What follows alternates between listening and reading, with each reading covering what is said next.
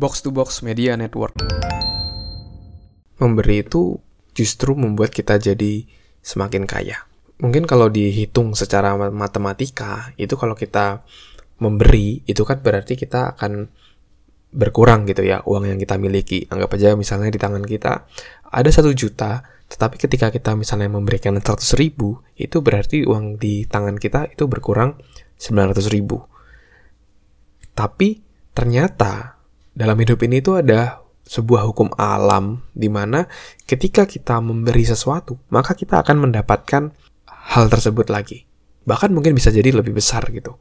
Jadi, kalau kita memberi kebaikan, menebar kebaikan, maka kita akan mendapatkan kebaikan juga.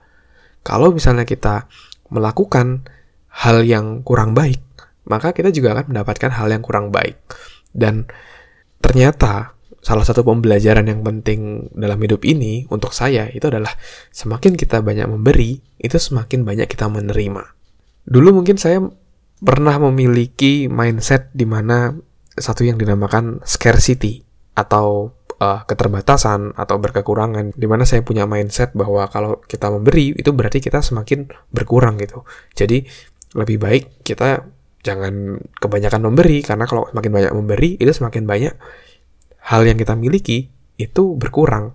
Uh, saya menyadari bahwa itu adalah scarcity mindset, ya keterbatasan. Padahal kalau kita ingin mendapatkan lebih banyak dalam hidup, nah kita harus memiliki mindset keberlimpahan kayak gitu. Dan saya percaya bahwa tidak ada orang yang jatuh miskin karena memberi. Salah satu buku yang menginspirasi saya atau membuka mindset saya itu adalah buku dari Pak Jamil Azaini judulnya DNA Sukses kalau nggak salah ya. Itu dulu saya baca ketika saya SMA dan itu sangat menginspirasi sekali kayak gitu. Dan ada salah satu konsep yang beliau jelaskan itu tentang energi positif. Jadi semakin kita sering melakukan hal positif, maka kita akan mendapatkan hal positif hal positif lainnya dalam hidup. Saya pun langsung mempraktikkan apa yang dijelaskan di dalam buku tersebut. Paling simpel adalah ketika saya berada di rumah dulu ya. Jadi dulu ketika saya masih SMA, ketika berada di rumah, kan ada mbak saya yang bantuin di rumah itu sering kadang uh, pulangnya sore dan kadang dia tuh kalau pulang ke rumahnya itu jalan kaki gitu dan itu cukup jauh. Jadi bayangin aja kalau misalnya dia uh, baru selesai kerja jam 2 atau jam 3 siang dan setelah itu dia harus pulang ke rumahnya jalan kaki atau pergi ke uh, rumah orang lain karena dia juga bantuin di beberapa rumah. Itu harus jalan kaki panas-panas. Dan kalau nggak salah waktu itu sempat kondisi beliau itu waktu itu sedang hamil. Jadi nggak tega juga ngelihatnya ya. Dan saya merasa wah ini nih tempat saya bisa mempraktekkan apa yang diajarkan dalam buku tadi untuk bisa berkontribusi untuk bisa memberikan hal yang baik untuk orang lain kayak gitu. Karena untuk berbagi kan nggak cuma cukup dan karena ketika berbagi itu bukan hanya tentang duit ya. Kita berbagi tenaga kita berbagi waktu itu hal yang bisa kita bagi juga untuk banyak orang. Akhirnya waktu itu saya inisiatif untuk e, mbak yuk aku anterin yuk naik motor. Jadi saya bonceng gitu ya untuk ke tujuan berikutnya. Dan itu saya merasa cukup sering untuk melakukan waktu itu. Jadi mau pulang, ya udah saya bantuin. Padahal saya nggak dapat apa-apa gitu ya dari dari mbaknya. Tapi ya bantuin aja gitu ya. Bantuin, nganterin kayak gitu.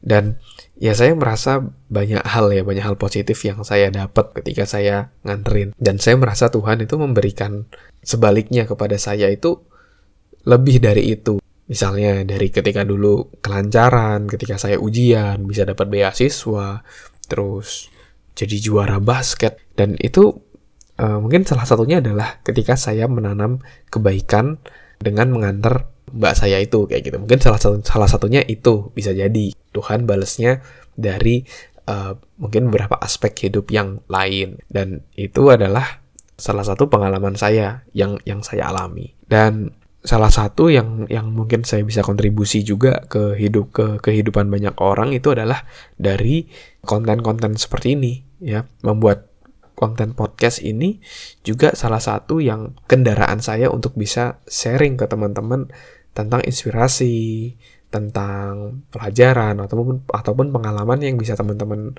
dapatkan, teman-teman dengerin untuk diterapkan dalam kehidupan teman-teman kayak gitu. Dan saya merasa bahwa konten seperti ini membuat podcast ini saya buatnya sekali dan saya bisa menebar kebaikan berkali-kali. Bahkan ketika tidur pun saya bisa menebar kebaikan.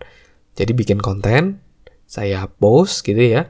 Ya udah, ketika saya tidur, kalau misalnya teman-teman dengerin tengah malam, juga bisa dapat inspirasi, juga bisa dapat manfaat dari saya. Dan itu berarti saya bisa memberikan manfaat 24 hour kayak gitu. 24 jam saya bisa memberikan manfaat, saya bisa menanam kebaikan. Dan ya saya percaya bahwa hal kebaikan pun juga akan kembali kepada saya. Jadi itu adalah beberapa cara yang saya lakukan untuk bisa uh, menanam kebaikan sehingga begitu banyak juga kebaikan yang yang saya terima gitu ya dalam dalam hidup. Dan oh ya satu lagi, waktu itu saya juga sempet ya giveaway buku saya ya. Karena buku waktu itu buku saya sudah cukup banyak juga sudah numpuk juga. Dan waktu itu saya juga mau merit dan buku-buku tersebut juga agak agak agak sulit gitu untuk masuk ke ke apartemen kami karena sudah cukup karena tidak terlalu yang luas banget ya gitu ya. Dan maka dari itu saya memutuskan juga untuk berbagi buku di bulan lalu kalau nggak salah. Beberapa buku saya give away ya sebenarnya bisa dijual gitu ya. Tapi sempat sekali saya coba jual ya gitu tapi akhirnya saya putuskan udahlah kita giveaway aja. Sekalian bisa memberikan manfaat untuk lebih, lebih banyak orang gitu buat teman-teman juga kayak gitu. Akhirnya saya giveaway dan setelah itu itu saya masih ingat banget saya justru mendapatkan banyak pelajaran-pelajaran, banyak ilmu-ilmu dalam hidup setelah saya giveaway tadi. Saya dapat ilmu tentang storytelling yang sangat membuka pikiran saya tentang ilmu marketing, tentang ilmu bisnis. Begitu banyak gitu ya pembelajaran-pembelajaran baru.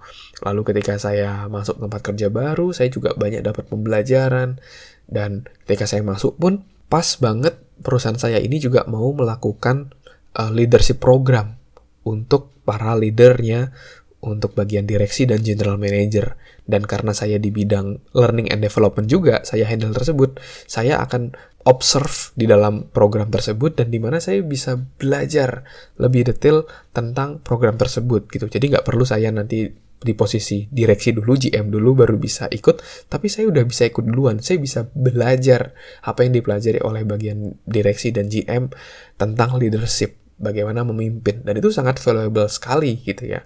Dan itu harganya juga ya tidak murah kayak gitu untuk bisa mengikuti tersebut. Tapi saya bisa mengikuti program tersebut ya bisa dibilang secara gratis. Karena saya harus uh, observe di sana harus menemani ya harus memfasilitasi juga program tersebut dari dari providernya sampai akhirnya bisa berjalan dan selesai dengan optimal dan ya itu kadang kalau kita pikir secara logika ya nggak masuk kayak gitu ya. Tapi ketika kita melakukannya kita memberi gitu ya kita giving kepada orang lain kebaikan-kebaikan itu akan datang aja gitu.